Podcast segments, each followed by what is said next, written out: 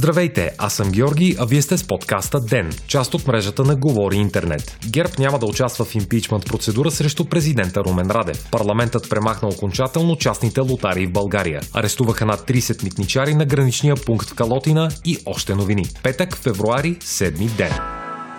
Изпълнителната комисия на политическа партия ГЕРБ, която се председателства от премиера Бойко Борисов, реши, че няма да инициира и няма да подкрепя процедурата по импичмент на президента Румен Радев, съобщиха представители на партията на извънредна пресконференция днес. Преди два дни парламентарната група на ГЕРБ обяви, че обмисля въпроса. Във вторник президентът Радев свали доверието си от правителството на ГЕРБ. Той посочи като причини корупцията и липсата на реформи, разпада на държавността и търговията с национален суверенитет в името на личното политическо оцеляване. Въпреки това днес вице-премьерът Томислав Дончев обяви, че управляващата партия няма да участва в импичмент на държавния глава. Дончев заяви, че ГЕРБ и кабинетът не искат да има война между институциите в България, нито политическо противопоставяне или разделение на обществото обществото.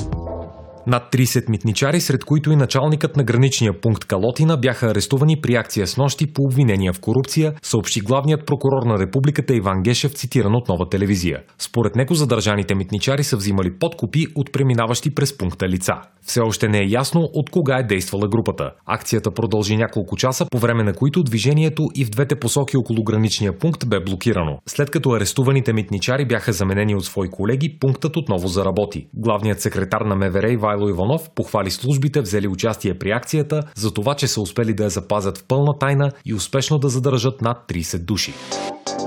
Българският парламент окончателно прие тази сутрин предложените от депутата Валери Симеонов промени в закона за хазарта, с които се премахват частните лотарии, предаде Българското национално радио. Гласуването се проведе без нито едно изказване по въпроса в рамките на 21 минути. Лицензите на частните хазартни оператори ще бъдат отнети след обнародване на закона в Държавен вестник. Срокът за това е 14 дни, освен ако президентът не наложи вето. Няма да има преходен период. Така държавата посредством българския спортен тотализатор ще има монопол при организирането на лотарийни игри. Депутатите не гласуваха никаква допълнителна защита на играчите с печалби в размер от и над 1 милион лева от частните лотарии. Според правилата, те трябва да получат парите си на вноски в продължение на 10 или дори на 20 години. Одобрените законови промени обаче могат да се сметнат за форс-мажорни обстоятелства, които да дадат легален повод на компанията New Games, която стои зад Българската национална лотария, да не изплати на победителите печалбите им. Не е ясно каква ще бъде съдбата на въпросните средства. България още чака окончателното решение на групата Volkswagen за нейния нов завод, съобщи министърът на економиката Емил Караниколов в интервю за Вестник 24 часа. Междувременно обаче страната води кореспонденция и с други автомобилни фирми, като Тесла и Hyundai, допълва министърът. За момента Турция е избрана като локация за изграждане на новия завод на Volkswagen, за който се бореше и България. Реализацията на проекта обаче е спряна заради операцията на турската армия в Северна Сирия. Министър Караниколов обяви, че институцията под негово ръководство има амбицията да открие завод за автомобили или за батерии и акумулатори за компанията на Илон Мъск Тесла. Същевременно Министерството е написало писмо и до Европейския офис на Hyundai, като се изчаква техният отговор.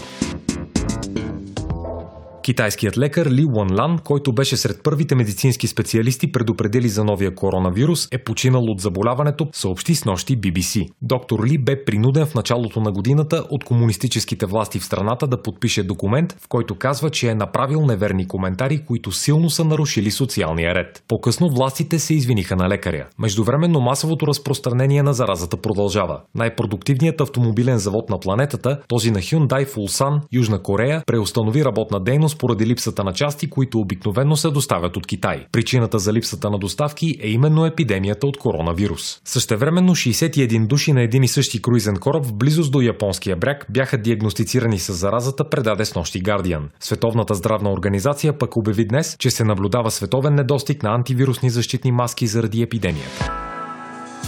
Вие слушахте подкаста ДЕН. ДЕН е част от мрежата на Говори Интернет. Водещ Георги Петров, главен редактор Димитър Панайотов, аудиомонтаж Антон Велев. Ако искате да не изпускате епизод на ДЕН, не забравяйте да се абонирате в Spotify, Google Podcast или да ни оцените в Apple iTunes.